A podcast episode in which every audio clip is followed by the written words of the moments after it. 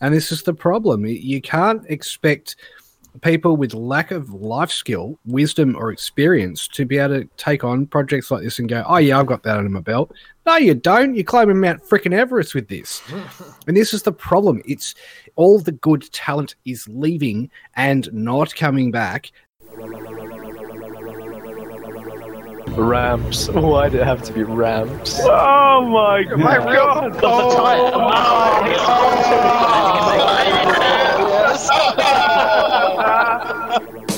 Welcome to Open Development. Lol. Every part of the game is crap.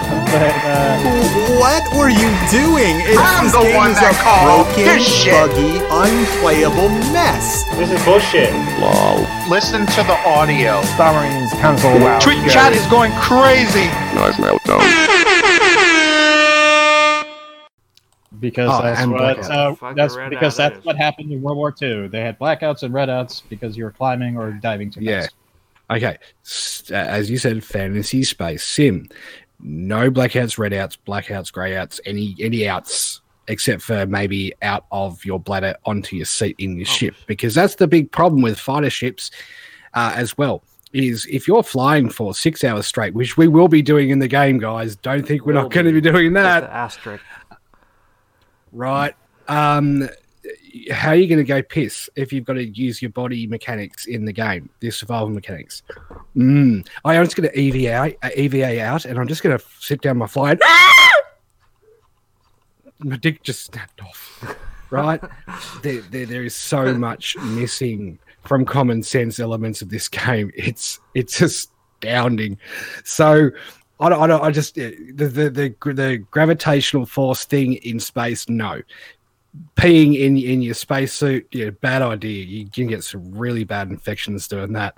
Um and and just yeah the planet side drifting garbage like even planes on earth don't do that. They do a bit of a tail burn drift uh, but that's gravitationally force fed yeah through, through the wings and the positive and negative air pressure and all that technical physics stuff but these ships are doing literally burnouts where you chuck them to the left chuck them to the right that that's too far over accentuated for what it's actually the ship is physically going to do. It's a spaceship, not an aircraft fighter. It is not a Lamborghini, Ferrari, uh, a, a bloody I don't know 180SX drift car.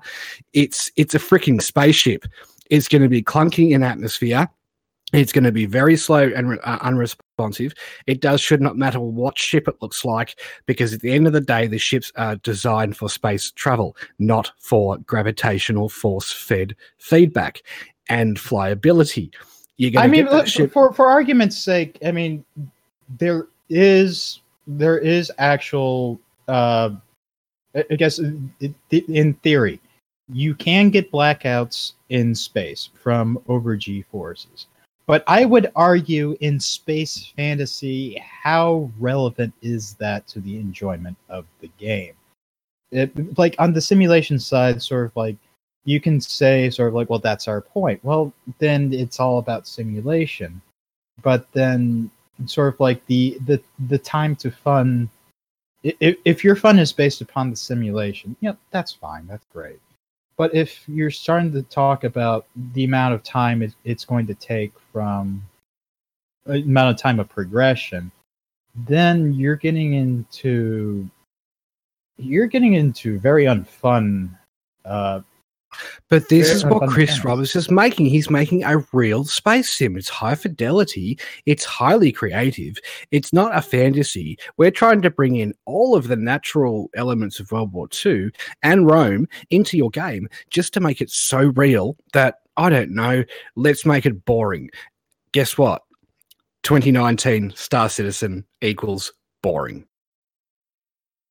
yeah, I mean, sort of like even to the point of like you know like uh, calculating the argon gas within uh you know within Yeah. airlocks and like space and stuff like that. i mean just sort of like th- that kind of like micro the micro simulation micromanagement micro simulation is like at point is like you have to remember that all this information has to be fed fed over the internet and like Yeah. it's bits i mean like even with object container streaming if you still have a fuck ton of objects, you're going to still be brought and transmitting o- over uh, the the server updates and your bytes to the And point the where truth, to the point where you're going to need several bytes of information to transmit.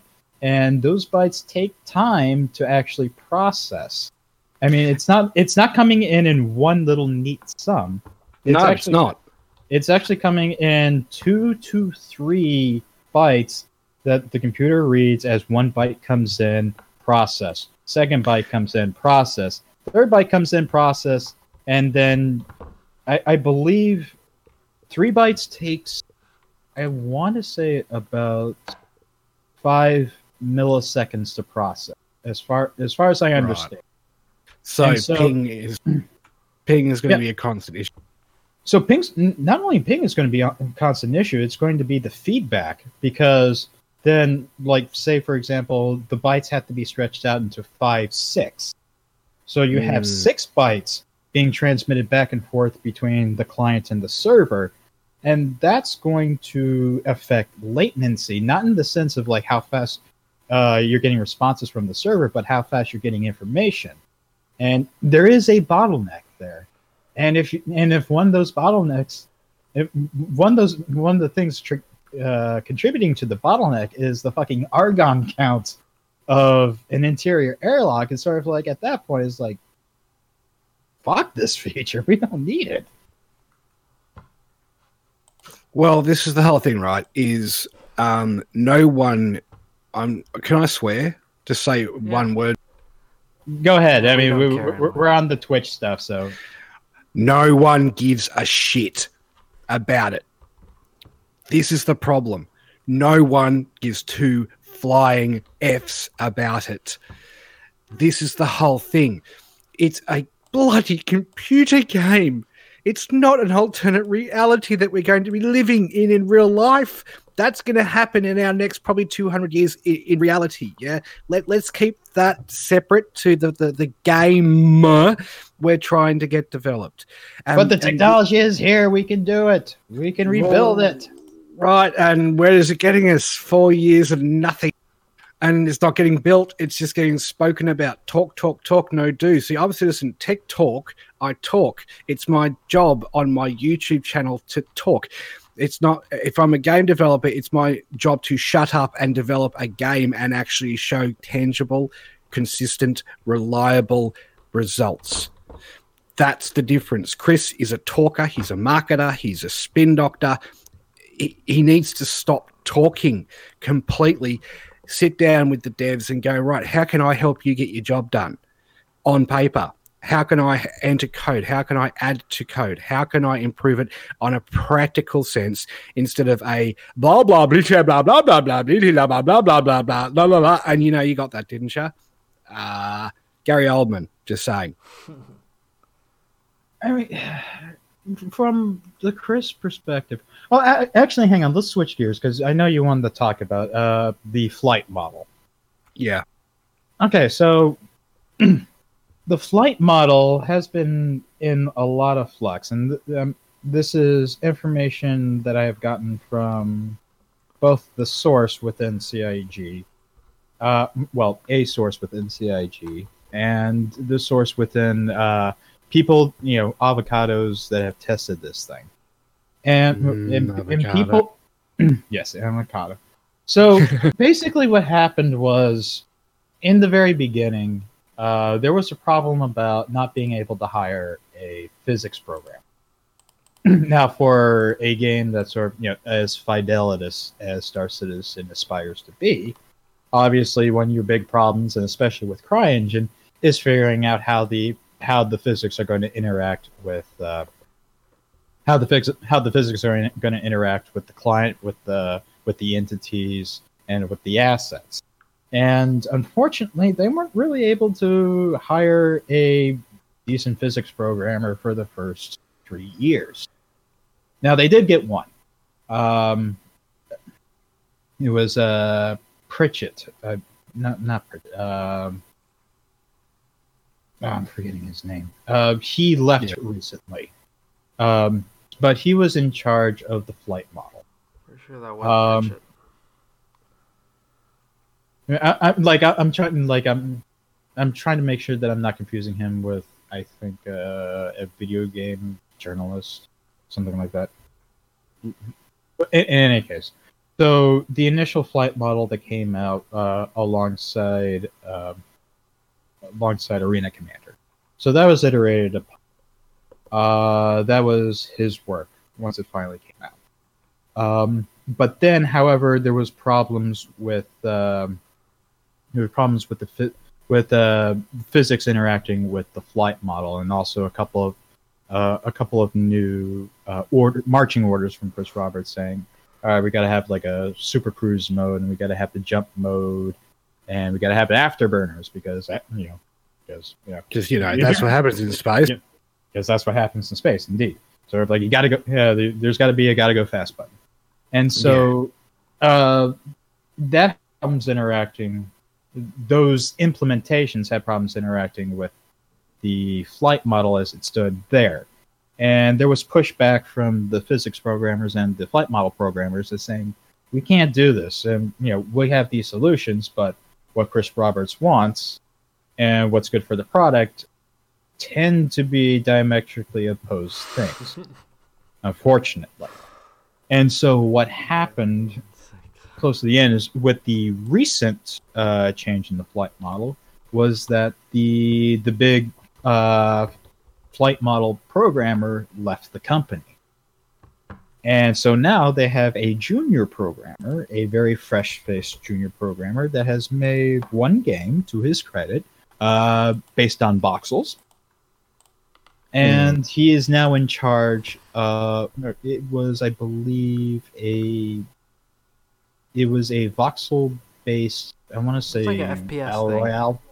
Yeah, it was kind of an FPS thing. I I don't know if it was a battle royale thing, but in the case of you know voxels use physics, but not to the extent of the interaction of a flight model in in CryEngine.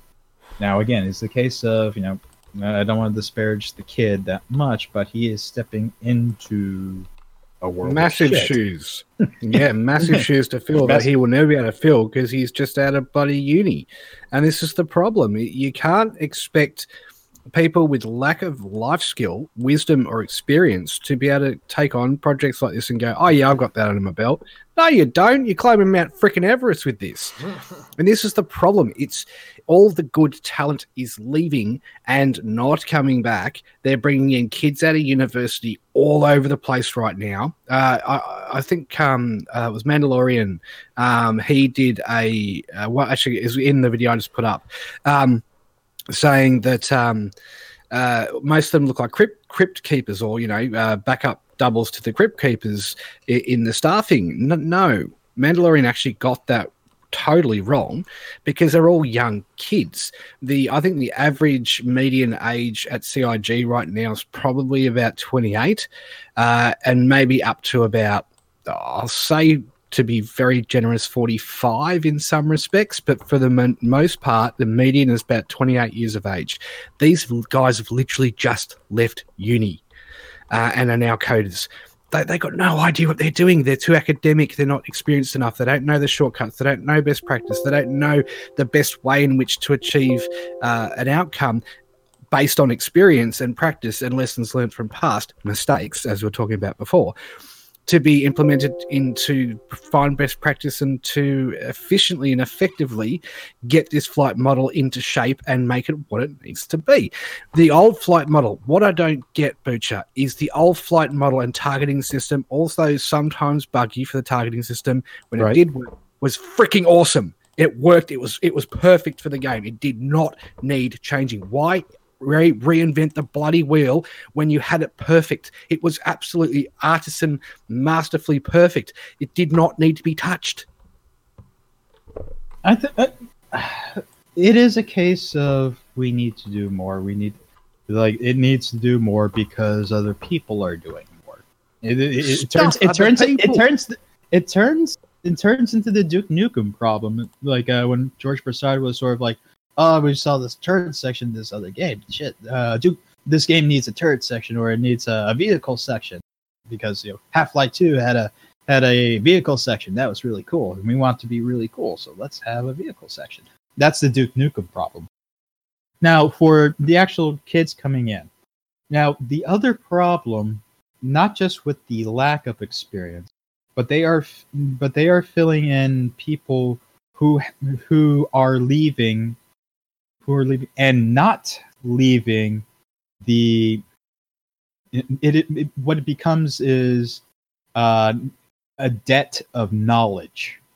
Because the old leads or the old programmers who have been leaving are not imparting the wisdom of their time as they leave mostly because they most of them can't wait to get the fuck out of the door.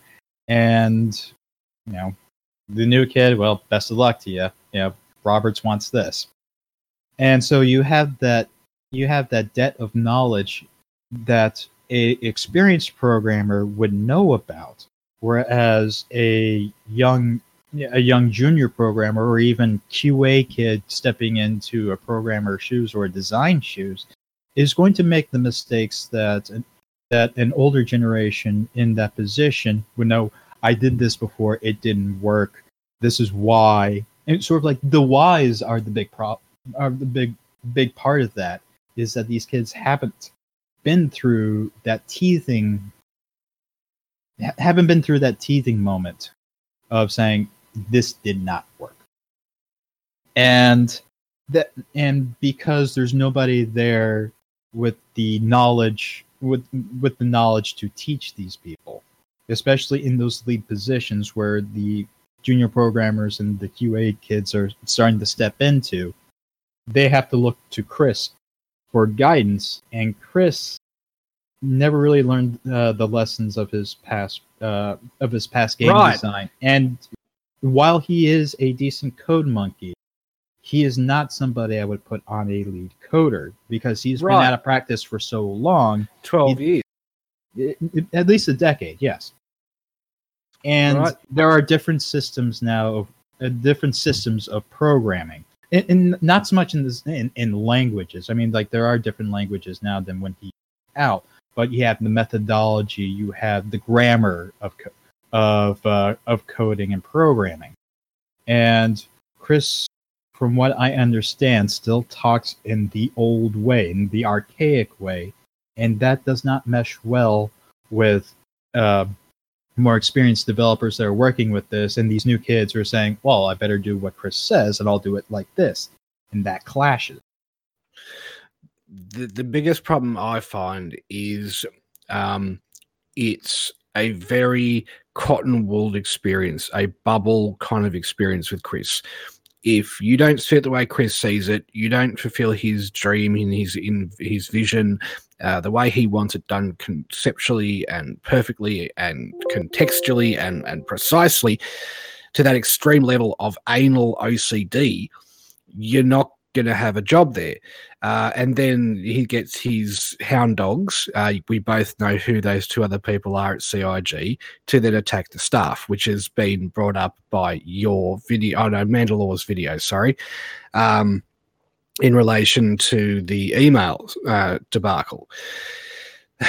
This is the problem. It's you, you got kids in there purely wanting the job for 12 months to get tenure to move on to a proper studio. That's the way they are seeing it what we don't get also, Butcher, is this younger generation do not think or act or look at things like we do.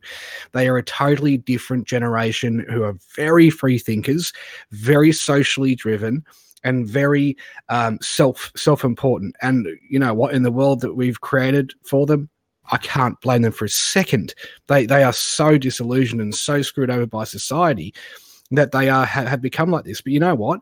Being self-servient is the the corporate way, and these kids, I think, are going to you know really really take off in the future. But we we're about ten years out, fifteen years out from the maturity of this age group now that is doing this now, actually moving into the senior management roles. So we've got a bit of a, a dead spot, uh, you know, with the joysticks where they're growing uh, and they're learning right now, and then they're having these super toxic experiences. And it's not just CIG; it is every business worldwide at the moment is doing this to everyone. And